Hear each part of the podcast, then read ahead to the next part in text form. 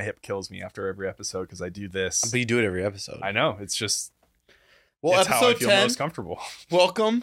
Double digits, baby. Original marketing. Brady is sitting in his normal seat. Yep, in my normal position. Are your hips going to be sore? My hips are going to be sore after this episode. It never... actually hurt going into the episode, so we'll see.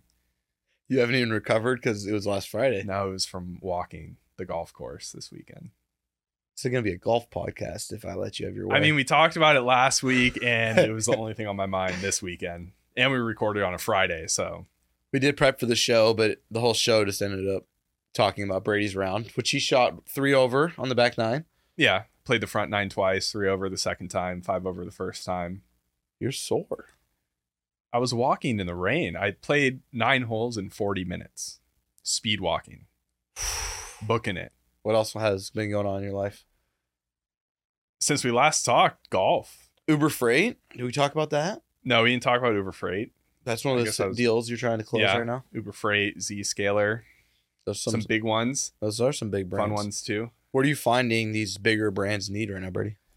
Um, it's kind of fun because they're at the scale where they have pretty healthy awareness budgets, right? In and other so, words, people do know who Uber is. And yeah, they do Uber know and even Zscaler yeah. as well. Um, and so they're investing a lot in just their, it's called like air coverage, which means, and they have terms like always on campaigns. Mm-hmm. And so that's less like waiting for someone to be in demand and finding channels that express their in demand. And it's more like you are always a part of your I C P's mindshare. I mean, we're the, and that's ideal customer persona. We're the biggest agency in SaaS for marketing.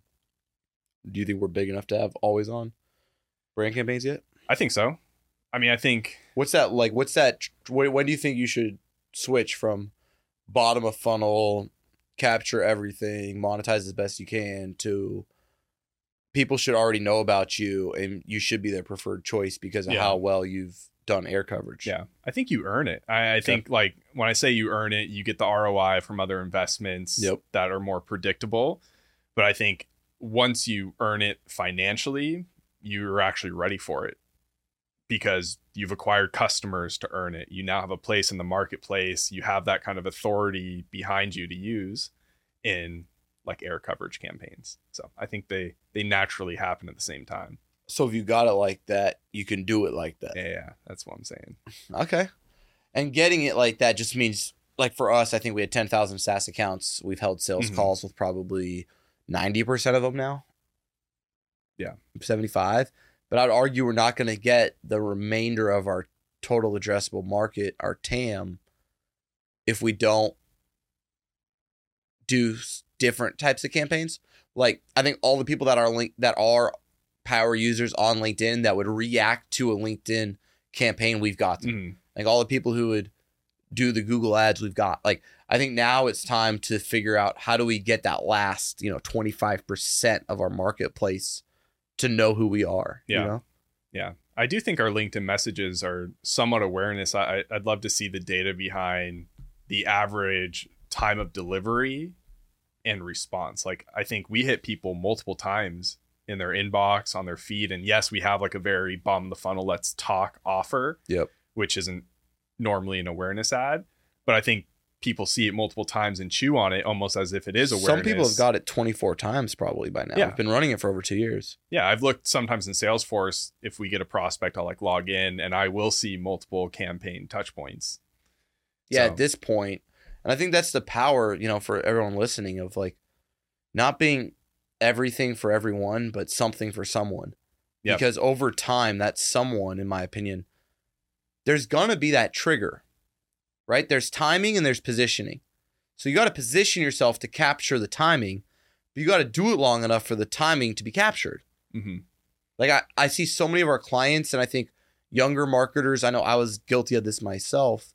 Like we want things to work unrealistically. Like here's some of the things, in my opinion, we do as marketers that are just generically incorrect universally.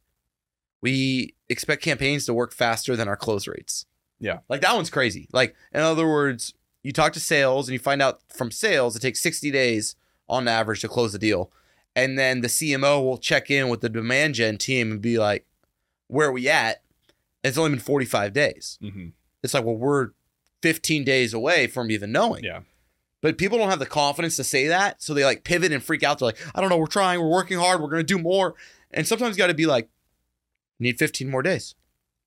And I think for us, you know how everybody says marketing will eventually stop working or this tactic will stop working? Yeah.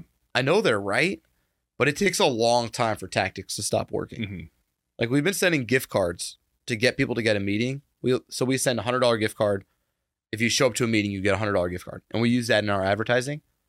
I mean, we've been telling people that for almost two and a half years now. Mm-hmm. And they still are showing up in the droves. Yeah. Every day for meetings. Yeah. I think a lot of it, like you brought up, you know, you do one thing for one person. Yeah. Something I, for like, someone. Yeah. Something for someone. I think that's big for awareness to work as well. And I think that's big for any type of strategy to work because yeah. I get a lot of LinkedIn ad, LinkedIn ads and they'll have incentives, but I think it is how niched we are and yeah. how direct our message is to that person's problems and pain points yeah. that that paired with the gift card is what works. Yeah, and I think that's the hard part for a lot of our clients is a lot of people want to be a platform before they ever became a product. They want to be a brand before they became a product. Yeah. They want to be more than they can be because they haven't earned it yet. Like delayed gratification is so hard for C E Os and thus put their marketing teams in impossible situations because the C E O is already bored with their e-commerce positioning. So they want to expand to SaaS or they're mm-hmm. bored with SaaS. So they want to expand to e-commerce or, hey, I had three clients in the last month ask me about web development. Let's offer it. And now you've got this crappy, unprofitable web development offering that focuses on project instead of recurring revenue yeah. because you thought you were losing money. But what's more important than money is your time and your energy. Mm-hmm. And so like at the executive level, even our biggest accounts, most talented executives, they struggle with focusing on the focus. I used to remember say the focus is the focus. Yeah. Like that's the hardest part for executives to get to that next level is letting the focus be the focus.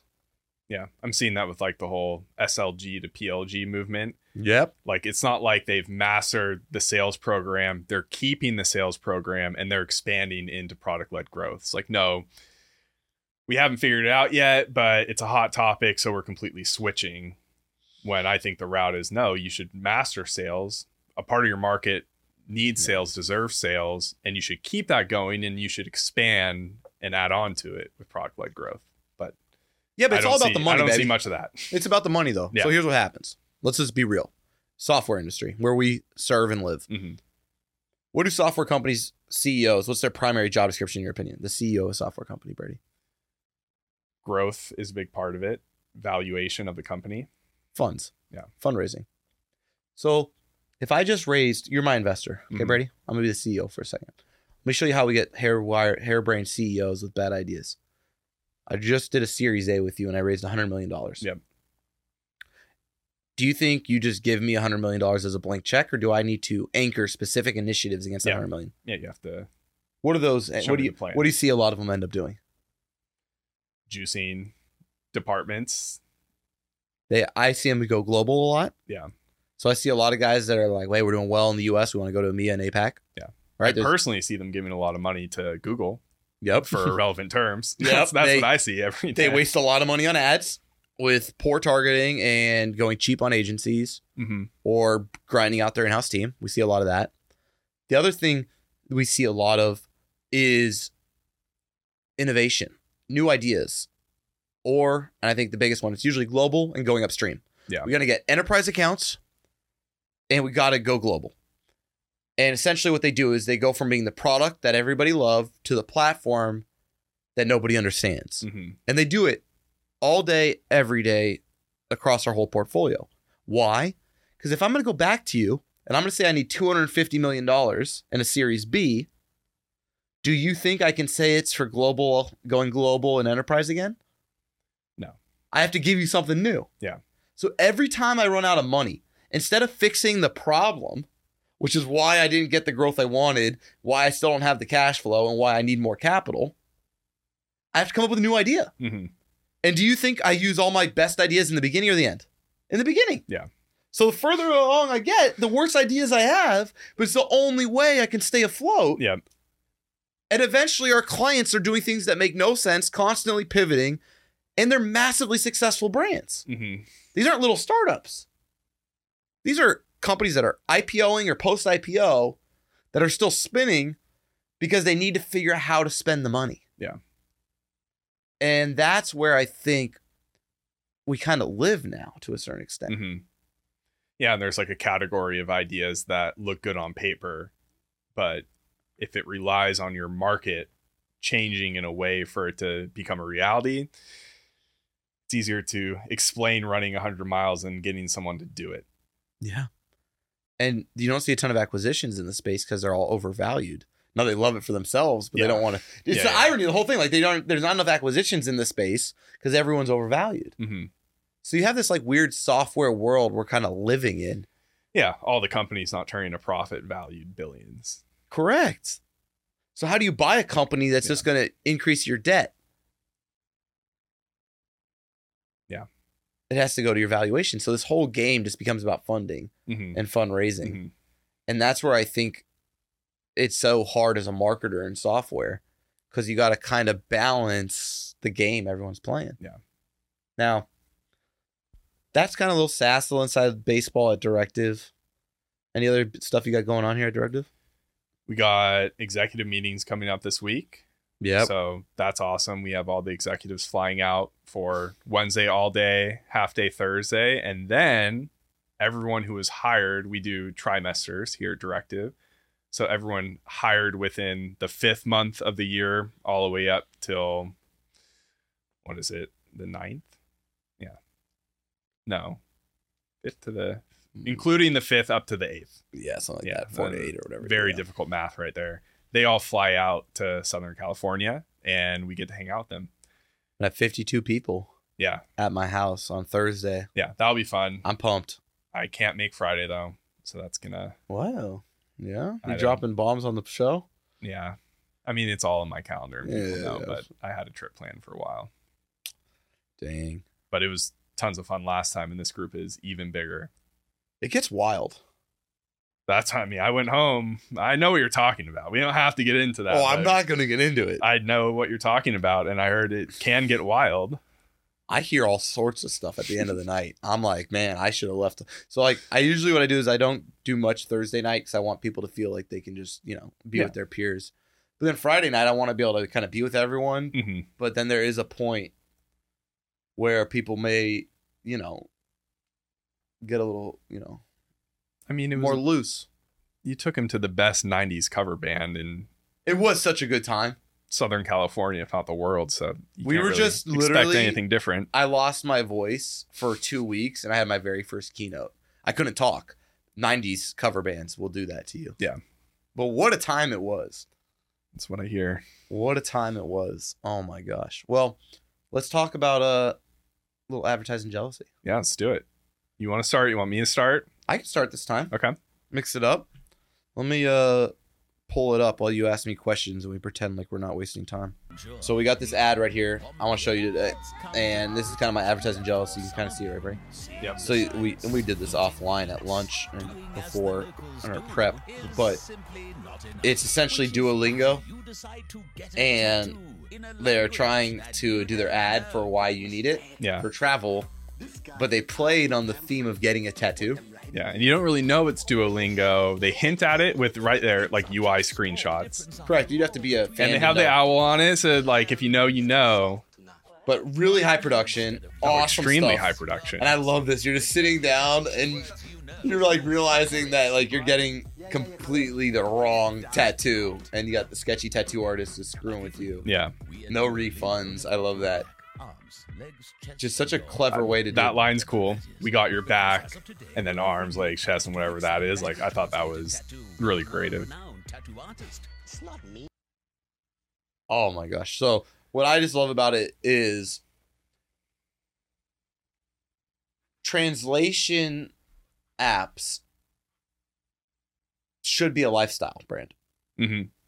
Do you know what I'm saying? So yeah. like, if you think about what like Rosetta Stone or something. Mm-hmm. You think about learning a language as this hyper educational thing, right? You maybe learn Spanish in high school, then in college you might take Spanish again, or you might do German or French or whatever, but we don't really ever learn the language, yeah. if that makes sense. We learn contextually about the information we should know about the language, mm-hmm. but we don't ever really apply the language appropriately. Yeah. This commercial shows you the jobs to be done. Mm-hmm. You know, I always talk about like J T B D, the jobs to be done. Mm-hmm. Like, what is the outcome you get from a translation app? And what if you didn't have to learn the language so much as you had felt confident and secure traveling because of the power you had in your pocket? Yeah. And that's what I love about it. It's like, it creates this like cult, like you have Google Translate, but Google Translate's not the same in my opinion. Yeah, and I think it was showing some type of like image recognition, which is cool, which I know Google has that right. as well. And I've seen the videos, like Google has live translate, so you wear headphones and it just translates as the person's talking. But this was just such a creative, realistic. I mean, the situation is the only, only, only thing. I don't even want to say I don't like it because I really like that ad, but they really narrowed it down to like the tattoo when maybe there could have been a different experience, like a restaurant experience that's more relatable. It might be to everyone. I would like it as a campaign. Yeah, it could be a different ad. I, you could do a whole campaign called like Travel Gone Wrong. Yeah, but I like the tattoo idea because that's been like a meme in the past. Like I've seen those photos on Reddit. Relevant. It's like an yeah. old joke is, you know, I got this tattooed and it means this, and then the actual person who knows language says like that doesn't mean that. Like, I think it's been in movies, probably. Like it's, it's a cultural, yeah. It's, it's definitely a fear. Like you're in, like in this case, it looks like they're in Japan, and they get a tattoo. It's not Japan. I, I don't know. You looked at me like I. But, but I felt like it was Japan. I couldn't tell you. I'm gonna go with Japan. I always get tested because my wife is Japanese, so it's like, hey, my friend, you know, do you, what like, what is she? She hey. just pulled this on me. You're slightly Japanese, so I feel like yeah, you should be better at this than like. I mean, I'm pretty good, but so her friend was Cambodian.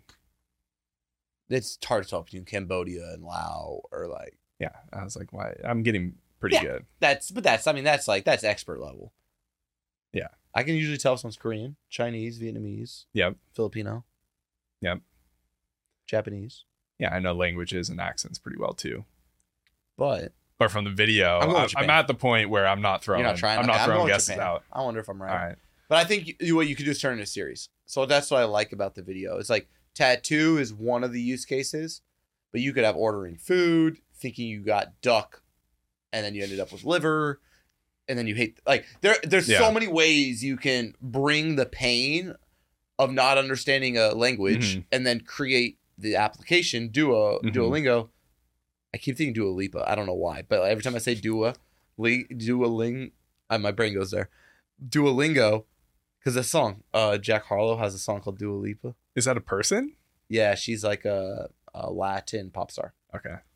But that's when my brain just keeps going this Jack Harlow song called Dua Lipa. But essentially, you could do any type of campaign that shows like pain and then the app being the solution. Mm-hmm. And I think it's just universally applicable, and I love that. I love ad campaigns. Where to your point of like, well, I wish they would have shown more. I like that they didn't show more and that they could go sixty seconds deep into a bunch of different applications, all thematically correlated mm-hmm. to that same pain. Yeah. Because that to me is even cooler. Yeah. And I, I think, I mean, you brought this up, but the fact that it was, they presented the app in a way where you can download it in the airport yep. on your way and still use it versus... I think, I mean, Duolingo's done this type of ad where it's more like, okay, you're about to commit Correct. a good yep. portion of your life to learning this language. That's what you and I talk about a ton called psychological friction. And I think there's so much psychological friction, in my opinion, Brady, associated with e-learning. Yeah. Like, is there any part of you that thinks learning a language is fun, if we're being honest? No, it's now, tough. I did yeah. Duolingo for Japanese. You probably I can count quit, to five, right? But I quit at colors. Yeah, see, you you quit. And I'm sure they have massive retention issues and other things like that. And once they start to understand that, pivoting it to being more of a, a tool, mm-hmm. it's sort of they, the ad makes it a tool. Yeah. You're in a situation, you don't understand what's occurring, and you want to validate your knowledge, or you want to verify something, or you want to understand something. You use the app as a tool. Yeah. That, to me, is such a clever way to reposition the product from being a Rosetta Stone competitor to being a better version of Google Translate. That's two very different offerings. Mm-hmm. And I'm sure they have both. I'm not an expert in Duolingo. I've never used the app. But to see how they advertise something that has so much psychological friction, so much nastiness associated with, like, learning a new language, yeah, pain. Like, we don't love to learn new languages, Americans at least. Other mm. countries know multiple languages. Mm. We don't. Yeah. And I think you learn that way over time. Like, I think if I had that with that as the expectation, I'm like, mm. oh, I'm just going to take out my app and, you know, even if it's a dish, a restaurant, what, like, how would I say this in Japanese? I think I would actually learn, because I know some just from, like, Toide is toilet, Bocha's bath, Daco's carry and hold. Yeah. And but that's from being, you know, around my family. And but then they start talking fast and you, you start yeah. to lose it, right? And so it happens to me in Spanish. I would say, like, if I was in Mexico for two weeks, I would be pretty fluent at the end of two weeks. Mm-hmm. But I need time. It's like a slow ramp, right? And it's like, I don't get stuck with the whole sentence. I get stuck on a word.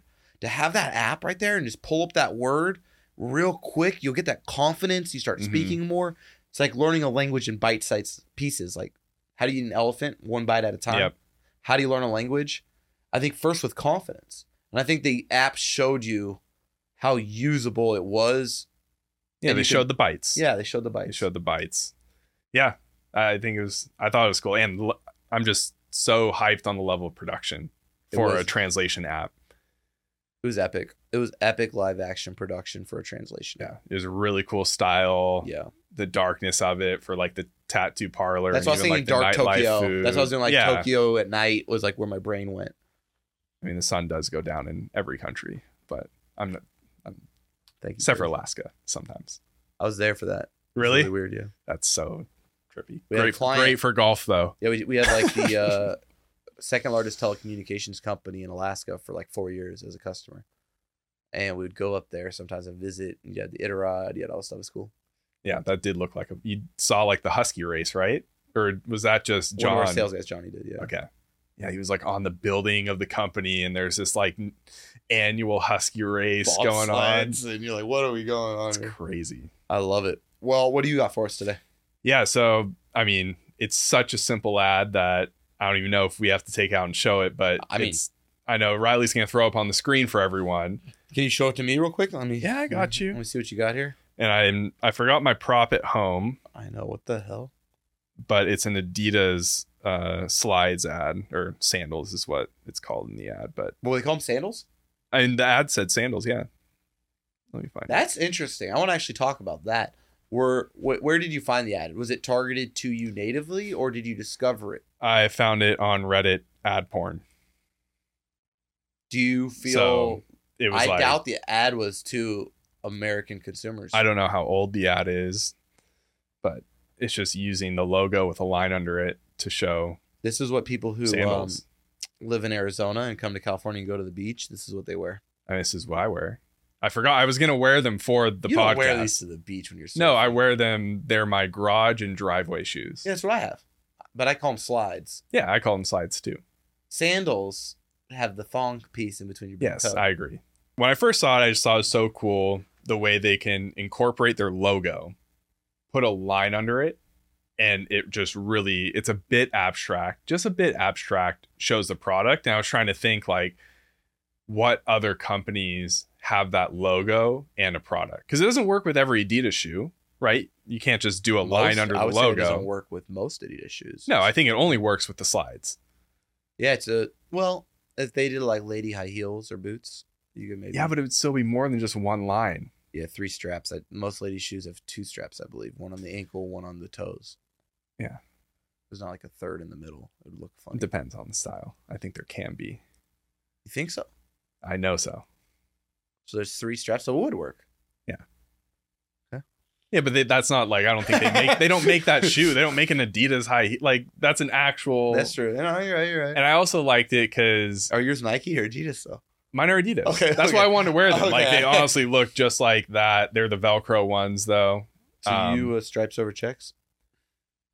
Stripes over checks? Oh, yeah, the check mark. I was thinking checkers or yeah, yeah, yeah. like Converse for a second. Um, yes. Okay. But I think that might be a part of it. Like, I got my slides at Costco for thirteen dollars. Okay. And so it was one of those things where it's like, I'm not going to, like, I'm not a house slipper guy. I take my shoes off and wear yeah. socks okay. or barefoot. Um, but they were thirteen bucks. So I got them. And I think that's a part of me being an Adidas person is now I have the slides. I really like my Ultra Boosts. I went to the outlet mall the other weekend. Yeah. They have a Nike store and an Adidas store. Only went to Adidas. Started from the bottom. Yeah. You're working your way I up. mean, I've had Ultra Boost before the slides, but I yeah. think it's like, it's a product that you see a lot of people wearing them. I think it's worthy of advertising. It's kind of like a Is the ad good enough lifestyle. to work if you're not paying attention? Yeah, I mean, for me, like I really... Like, let's just make it digital for a second. Yeah.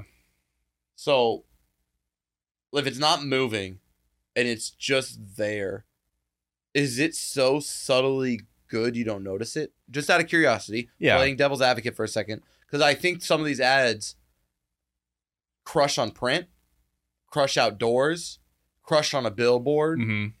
Do you think... But, like, is, ad fatigue might be stronger than... Yeah. Then creativity on like digital display. Yeah, because there's no movement in these. If the if it moves, it doesn't probably play as well. Yeah. I'm but, just curious. So like the Lego one, I did something similar. I showed the Lego ad. Yeah. I don't know if that Lego ad hits in a display ad format mm-hmm.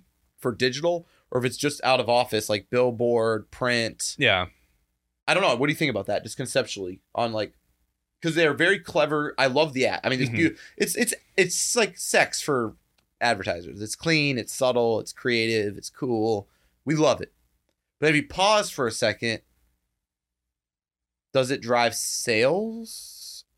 Yeah, is it so shockingly memorable? Yeah, there's definitely my mindset, which is I'm in advertising. Correct. I'm planning for this segment. Correct. I own Adidas slides. Yes. And so I definitely know those three variables make me very attracted to that ad. I do think there's something about the minimalism that does grab attention, similar to your Lego ad, to where like white space is the common term, but the background's black. So the black space right. in that ad and just the simplicity of like, that's the Adidas logo with a line under it. And it gets the person thinking like, honestly, I think the human brain almost feels rewarded for seeing the slides in that visual. It's like, oh, I get it. It's the slides. So I do think there's a lot of like attention grabbing aspects, but does it drive sales? I think it gets it up in the dome. It gets you thinking about it. Um, How, let's pull it up again. Let's yeah. just look at it. Because I want to see if there's anything we could do to make it drive more sales. I don't want to change this thing. I kind of like the idea of it being like a motion graphics because it's line based. Yeah. You know how like Apple creates movement off of like a similar concept. Like I think you could have the line. Oh yeah, you could definitely animate it moving. And so it like, just says sandals on the bottom. Yeah. Maybe price ranges would be kind of interesting because there's a pretty wide range. Like I probably got the cheapest men's sandals for thirteen dollars from Costco. Yet if you go to like the store, I'm sure there are certain ones that could cost up to fifty. Yeah. So thirteen to fifty dollars like range would be. I got an idea for you. Kind of interesting. So you see how it's flat? Yeah. What if we tilted it so it's in a striking motion like a soccer ball, but the ball still had the Adidas stripes built in, but it was a Q R code. Ah, uh, so it's like kicking it. Yep, and then but the ball's like. I mean, you played soccer? Would you kick a ball and slides? No, but we all wear slides to soccer. Oh, you, you like show up to the field with them? Yeah, you don't need two socks, exactly. So you just yeah. put your long socks on. Yeah, yeah. And then, but you don't want to wear cleats because you don't wear cleats in the parking lot. Yeah. So every real soccer player wears slides. None of us wear anything other yeah. than slides. No, it could definitely be like this is the the base of the ad is always using this and then incorporating it different into different sports, different themes. I I like it as an ad. My only question was like in digital. Those ads, I would imagine, I tried to do something similar. So I don't know if you remember this. I took our brand colors and I thought every ad always is trying to tell you so much what if I just use the brand color and put mm-hmm. my logo in the bottom right corner? Yeah. And it was more of just a logo logo awareness play, which to me, that's more of like a brand awareness play. Yeah, it's it's for a it's product. More of an Adidas ad than it is a sandals ad, slides ad. Yeah. yeah. Yeah, there's some cool. I, I feel like for a high production slides ad, I would do like the really chaotic, like let's just use soccer, yeah. right? So actual play footage yeah. of just intense gameplay, you know, a person just exhausted and then they walk off the field and then it just shows them kicking their cleats off and slipping into the slides. I like when we apply it to things because I think, I think audiences need a kick in the pants to dream. I don't mm-hmm. think as humans when we're going about our day, remember when we when, when we're when we consume ads as humans, we're not intending to. Yeah. You and I are because we do a show. But people mm-hmm. are usually in between what they're trying to do, they're being interrupted by an ad. So to me, the more subtle you make an ad, the less of an interruption it is, so the less you consume it. Now I love the subtlety because to me it shows true craftsmanship. Yeah. As an advertiser. So I love it as an advertiser. Yeah. I'm just curious conceptually since you and I keep getting drawn to those because they're sexy. They're fun. The Lego ad, the carrot one you didn't do, the slide. They're all Whoa, the same. Oh, don't spoil. I'm saving that. Jesus. I mean, how on, I'm harvesting for the winter. Don't be talking about the carrot ad. But it's the same concept, yes. Brady. No, it is all the same concept. Yeah. And we love it. As advertisers, we love it. It's not punny. I always say puns are the lowest form of copy, right? It's not punny. You would offend so many people in the company with that statement. They should. I would. I would. I would love to tell. not to their not face. For their professional copy. It's just a lot of. Lot oh, of, I can't. A lot of dad jokes out there. No, but you know what I'm talking about. Like mm. my old head of marketing would do this thing where she would like run a campaign and she'd like send someone a plant and the copy would be, "We can't wait to grow with you." And it's not objectively bad, but it just hurt my soul. Come on, didn't I want to send out back in the day that icebreaker game and there was with the penguin on the center? And it was the like the first send for direct mail. That's what hurts my heart, so, dude. The puns. I said the company would be offended. I'm really talking about myself. Yeah, I can see that now.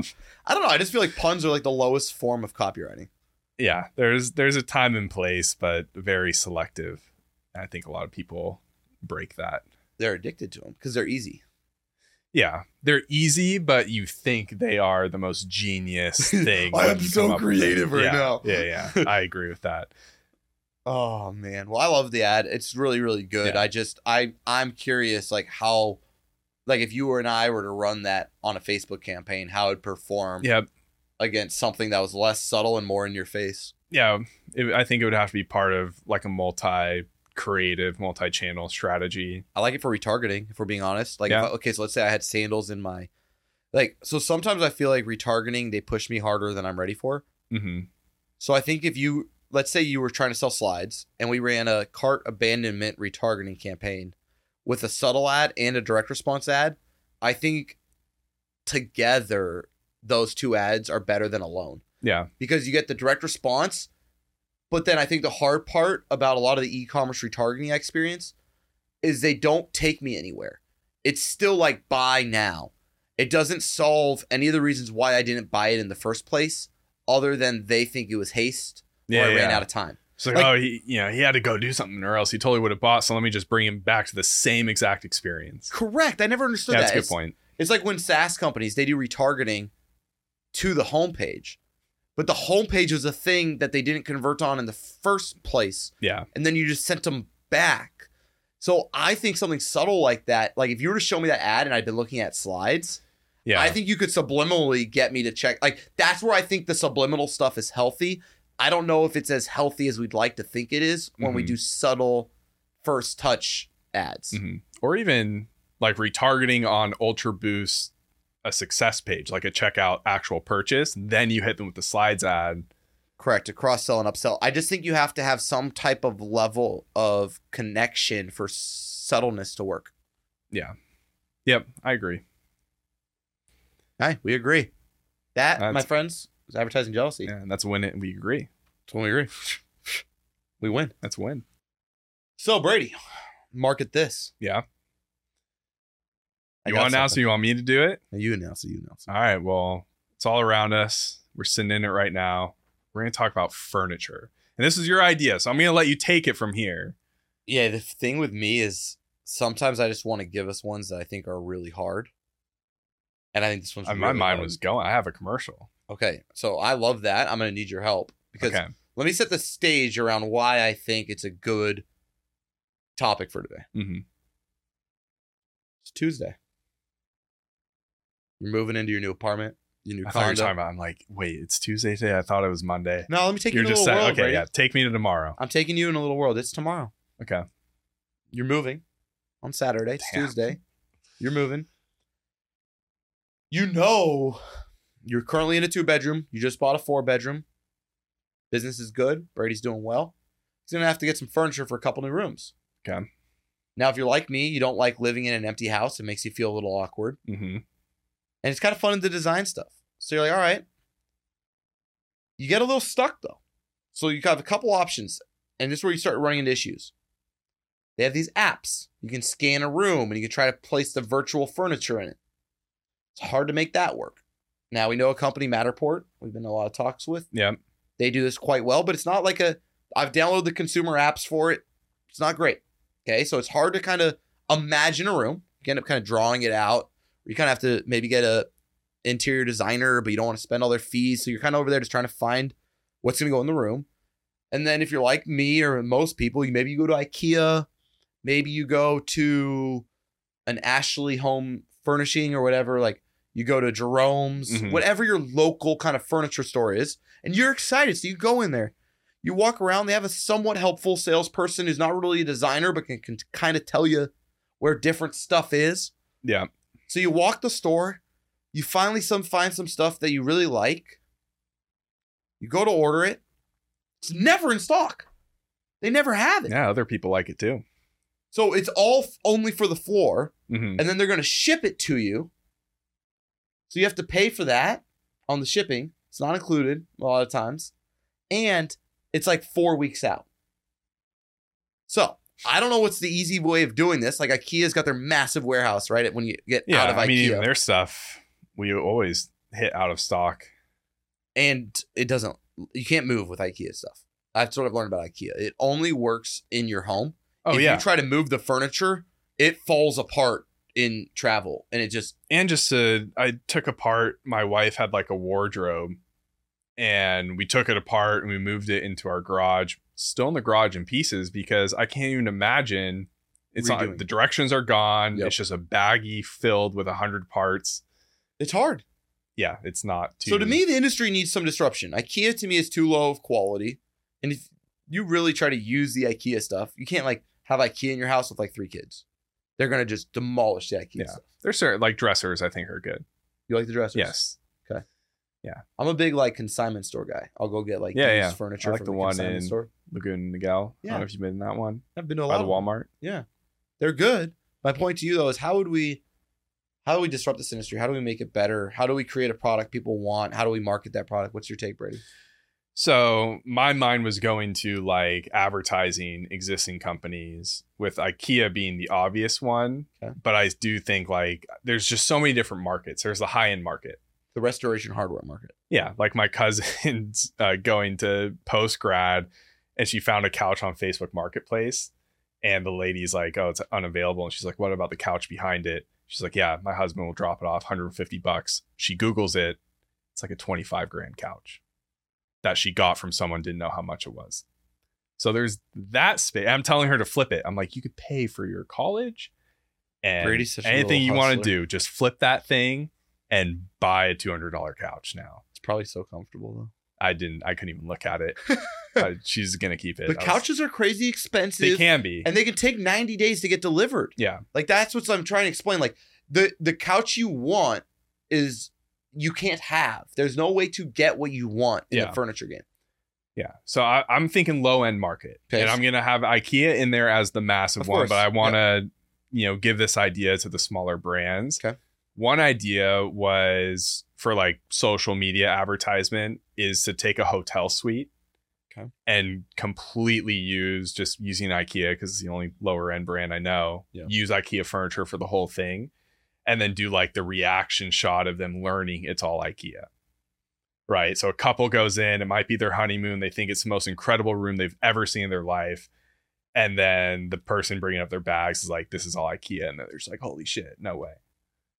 I One like ad that. idea. Or do okay. an actual hotel partnership where your furniture is actually in the rooms and people can shop the products in the room on their phone. And so it's pretty apparent, like, oh, you know, whether it's a smaller shop or a big one, like this is all IKEA in our rooms at this Best Western in Houston. And so when mm. you stay there, you can actually shop the products in your room. Yeah. So that, dur- that was just that was the first idea. Enough though, it's a b- brilliant concept. But I think this is what creates an opportunity for yeah. us. There is unique furniture for hotels. I do. I think I saw where your mind went in terms of the durability. I do think like hotel furniture is a category in itself. It is, but I'm just saying like there's something in the middle that you can't say. Who's a middle tier furniture brand?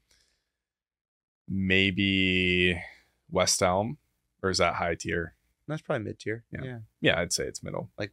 They're like in a, they're not in a strip mall. They're in like, but they're in like a Home Goods type center, like in the district here. They kind of have like three of them next to each other usually. It's like yeah. Home like Goods, Crate and Barrel, Crate and Barrel, West Elm, whatever, right? They're all kind of together.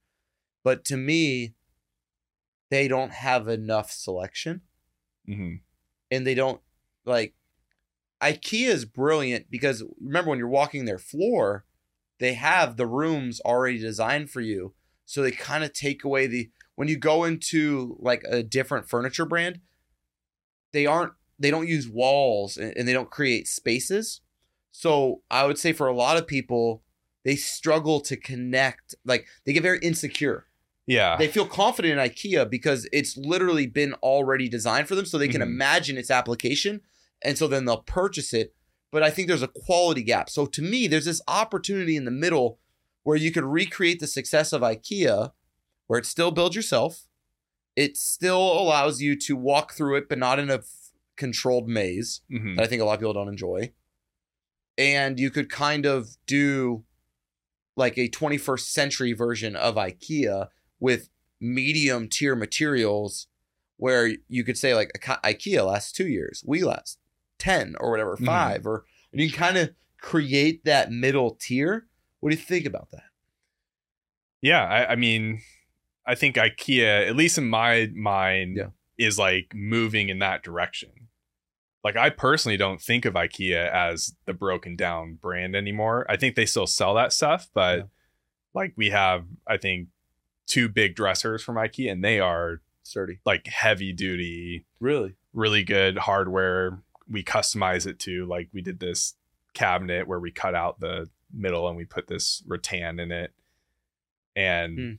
but I do think like, and I don't want to get too far off topic from that yeah. question, I think this is still relevant to those mid-tier brands you're talking about, is the the partnerships with designers I think is interesting because yeah. I'm just thinking about like you painted that whole scenario on my life changing tomorrow but it's something I recently went through. I mean, we Correct. went from a two bedroom townhouse to a three bedroom home and we had to buy a lot of new stuff. Correct.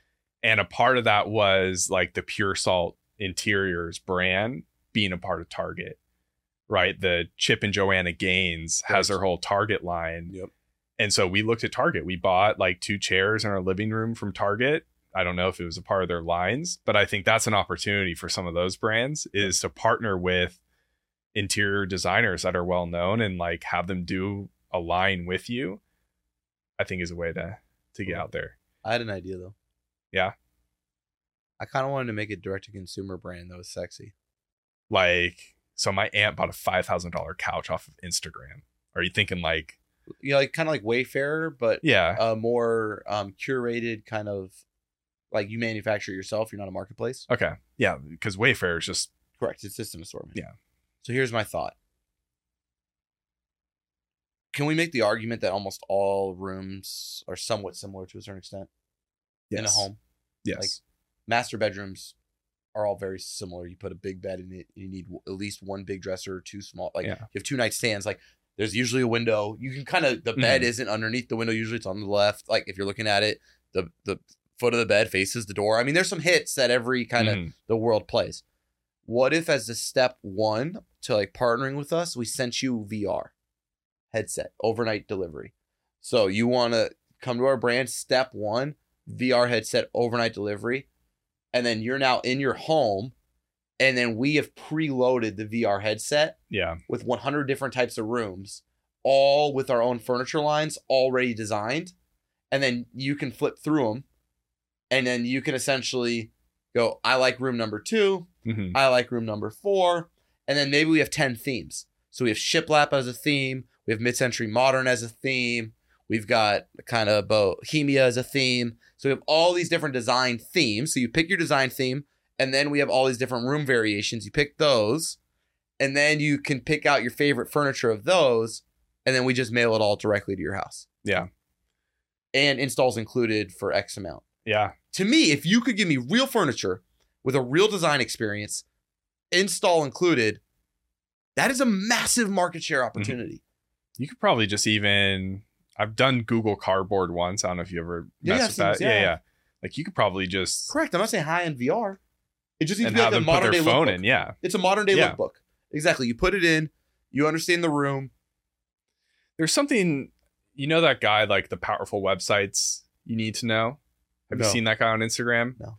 He like he's on episode two hundred or something. Okay. And he just shows a random website. And they're all pretty cool. And the most one of the most recent ones, at least, that I saw... was a furniture one where you kind of like put in some information and then they like source all this furniture and then you kind of like can click into each piece and customize it and then they bundle it. But it's not, they don't have the room layout. That's they just saying. Like you kind of select your style and they just put these products together. I think together. The success of IKEA is it, it creates yeah. a complicated, like as humans, we're not great at en- mm-hmm. envisioning a room and all its furniture and thinking exactly where it all goes. Sometimes I just walk IKEA for inspiration. I like interior design. So I might walk IKEA, yeah. see something and go, I won't do that, but I could do this instead. Yeah. And, and people spend a lot of time in those rooms. Like I personally, yeah. when I go there, I know what I'm getting. So it's, yeah. I do like walking around, but I do notice like people are spending time in the pre-built rooms. Well, yeah, they don't know how to design. Yeah, I'm really checking it out for They're sure. They're taking photos if you watch. They're trying to figure yeah. it out. Yeah. So that's what I'm saying. If you came to our website, okay, let's say... um. We could call it your home. Okay? Mm-hmm. So it's like, and you kind of sell this whole home is where the heart is, like this whole kind of romantic, emotional connection with your home. And it starts with like, what are your favorite colors? Put those in. What are your favorite materials? You put those in. And do it all. And off that, our software yeah. kind of like, um, you know how like Stitch Fix works? Yeah, yeah. Like kind of those like personal stylists. Mm-hmm. We have an automated personal interior designer. Does it all for you. We send you the cardboard. You see it all. You get to choose what you want. Yeah. And then we every all the furniture shipped within two days. We overnight the other in one week. You could be looking on Tuesday, like we were talking about earlier. Mm-hmm. And by Saturday, you could have all your furniture at your house and it fits. You feel good about it. Yeah. People, and with it, real wood, like not all this manufactured wood, but like you choose walnut, cherry, whatever mm-hmm. that is. And you actually get real wood and it's high-end furniture and they install it for you. That could work. I feel like the quiz could be really sophisticated. It could be. Like, are you married? Yes. Where did you go on your honeymoon? Because I, I, I saw, like I was yeah. watching one of the most recent shows I watched about like the whole fixer upper, whatever it yeah. was. They wanted like a certain You're shade. Right. They do that kind of interview questions and they kind of get that emotional. Yeah. Side. They were explaining yeah. why they wanted things. They're like, oh, we want this type of shade because we went on our honeymoon here. And Correct. They had that and we loved it. So I think. Like that's pretty common where inspiration comes from. And so I think the quiz part could be very and we could start as sophisticated. A product. Like we were saying earlier, we could start as a product. Yeah. Like Chip and Joanna Gaines to me are a product. Correct me if I'm wrong here. Scarlett, you're in the studio today. And I'm sure, and I don't want to just, you know, assume, but I'm assuming you like Chip and Joanna Gaines at all. Yeah, she's nodding her head. Yeah. People like them. I'm here too. I love them. Yeah. Waco, Texas. Shout out. They do Modern Farmhouse. Right. And they, they don't they don't make they're not doing other stuff. It's Modern Farmhouse. Yeah. So I think our furniture could also just be one style at first. We could get known for that. And then we could essentially go from being a product to a platform. In other words, we could go from having this one type of furniture that everybody likes and keeps our kind of selves focused. We can hit our deliveries on time. We make sure we don't run out of inventory. We can make sure everything's the right quality. And then we can add in. Oh, we started on like Modern Barn. Now we go to mid-century modern. Now we go to shiplap or whatever that is. And we bring in these new styles. I feel like it could actually work. Yeah. We couldn't do the quiz then. Well, you to start to start it was to start. But then or we, we just say you failed our quiz. You don't fit our style. But I think from there we could develop it. And to me, I think if you could get someone high quality furniture installed mm-hmm. in a week without an interior designer, but it looked like you had one, that would be tough to beat. Like yeah. that would genuinely be a very strong value prop for a lot of people. Yeah. And I think picking that style to start with, like the influencer connections would be gigantic because yep. I think the influencer, if it fits their style and if it was purely authentic, right? You'd only want to find influencers who actually like your products. Their audience is going to like it too. And I have another for the most part to go off your hotel idea. Yeah. You know, you can like, you know, when you go to a hotel, they have different types of rooms. Mm-hmm. What if one of the rooms was branded like us and you could choose it? So it's more co-marketing. Yeah. So in other words, you yeah. do King Deluxe, Two Queen, Double Queen, Suite, and then you had the Your Home room. Yeah. Or the One Bed King by Your Home or whatever. Yeah, yeah, exactly. And then you would go in there and then it would kind of, you'd have like just a subtle piece of paper by the telephone. Yeah. I would say everything here is by Your Home with a Q R yeah. code or whatever. That to me, if you could get people to experience it too, mm-hmm. you did the right co-marketing because your hotel idea is brilliant. Like, yeah. And even if they don't know Your Home, when they're looking at that hotel room, they're like, by Your Home, what is it? There's going to be photos. Correct. And if they like the photos, it's going to be different than other rooms. And if they like it, they'll be like, what is this? Your And the, ho- the hotel can hopefully charge fifteen percent yeah. more. We get free co-marketing. Yeah. I love the co-marketing. Yeah, I think that, I mean, you could do restaurants, restaurant lobbies. You can, there's so many, like even the areas in the mall, right? The waiting areas in a mall. Like you could co-market. What if you could do subtly like first class? Like what if you could figure out a way? Like see? The seats, like the footrest or something? Like no, more like um like the the way the the side panels are, maybe what the material was on the cushions. Because remember, if we have a theme, it's like a style. It's like we do modern barn room. Like if you could make it all like that, but now maybe there's only two seats in first class that were Your Home seats. Yeah. You see, like I just think there's all sorts of crazy ways that you could Mm-hmm. do this. That'd be cool for a car company like Ferrari and Virgin Airlines. Like Herman Miller. If Herman Miller did a co-marketing with first class and you could pay like ten percent more to have a Herman yeah, Miller yeah. seat in first class, that like that kind of stuff to me is epic. You just got to kind of figure out where's that true mm-hmm. thing that benefits the consumer and they're willing to pay for. Yeah. Yeah, we could talk co-marketing on a oh, whole like different WeWork? show. I mean, we could. What if we did like WeWork? You had a partnership with WeWork in yeah. your home, and I mean, there's so many ways to do this. Yeah, and bring it to life. But furniture in all these areas is anonymous. Like that's the industry. Correct. Is like you keep it anonymous. But it's so true. Totally. You, and then I saw this ad from IKEA. I'm gonna use for ad jealousy one time, but they built the whole font out yeah. of their furniture. I think it was like a display ad, right? Yeah. Yeah. I would steal that in a heartbeat. Yeah. For our brand guide. Yeah. In the brand guide, you could do like the whole entire alphabet, but in your products and the way you're like pieced together and designed. There's just so many creative ways to position a furniture brand. But I think what we care about the most is, can I get the thing I want? Mm-hmm. Is the thing I want. It's like buying cars. There's a chip shortage for couches. My They're, sister's trying to buy a new couch. It's not easy. Dude, Bri- I'm going to not use their last name, but Brian, a guy I know, bought a couch for a lot of money, custom designed the whole thing. Yeah. And it took like ninety days to get to his place. I was like, who waits ninety days for a couch? What do you even sit on? What are we doing pizza here? Pizza in bed. But that's, I've people, been there. Yeah, people are waiting like crazy for their furniture these days. If you could just get your furniture on time, installed with high quality materials, and it fit your room perfect, game over. Yeah, it's designed so well, it doesn't need custom. Like that. I mean, I don't know if that should be a I mean, public line, but more of an inspiration. Yeah. I mean, it could work with the market, designed so well, it doesn't have to be custom. Ooh. And that like is why you get it so quick. And then we start getting some partnerships with the local interior designers. We start putting the whole yeah. thing together. I've noticed that's just been in my personal life. The interior designer partnerships, the Pure Salts, yep. the Magnolias, like it's big. Oh, they love it. And then you get, and then we do custom events where we fly out all our interior designers so you can see all our new product lines, all our new releases. Yeah. We f- pay for everything. So we're like, we pamper them the most. I think if you pamper them the most, you don't have to always have the, like, we could be one percent less on affiliate than maybe IKEA mm-hmm. or somebody else, mm-hmm. but they don't get flown out every year to Cabo yeah. for a two day, all expenses paid for retreat with exclusives on the product line. For inspiration for the next Joanna line. Joanna you know? Gaines is keynoting, right? You get some of the right people in there. I mean, this isn't the world's worst idea. Guess we're starting a furniture company. How many companies are we going to start, Brady? I think we now, what are we doing? Car wash is a good start. We have the car I'd wash. I'd like to get into the golf course sooner than later. Yeah, you like, you've been talking about the golf I course. Mean, I played Oso like Creek three times this week, and I think we buy it. We just, we got to buy the golf course. I did course. the research. Yeah. We buy it. And then we're going to have and to. And it has to be furnished. It's got to be furnished. We'll have everything we need. Yeah. They recently did a rebrand, so it's actually looking pretty good there. Yeah. Yeah. I love it. Well, thanks everyone for uh, hanging out with us today.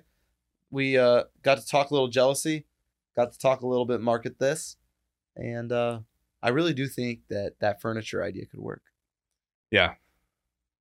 We got to shake up the game. Shaking it up. Well, thanks, everybody. Don't forget to like, subscribe, ring the bell, leave five stars, leave ten stars, leave one hundred stars. Ask and, us questions. Use yep, the comments. That's true. We will respond to them and do our best to uh, integrate to the show so we all feel like we're a part of it. So thanks, everyone, and uh, have a great day. See you next week.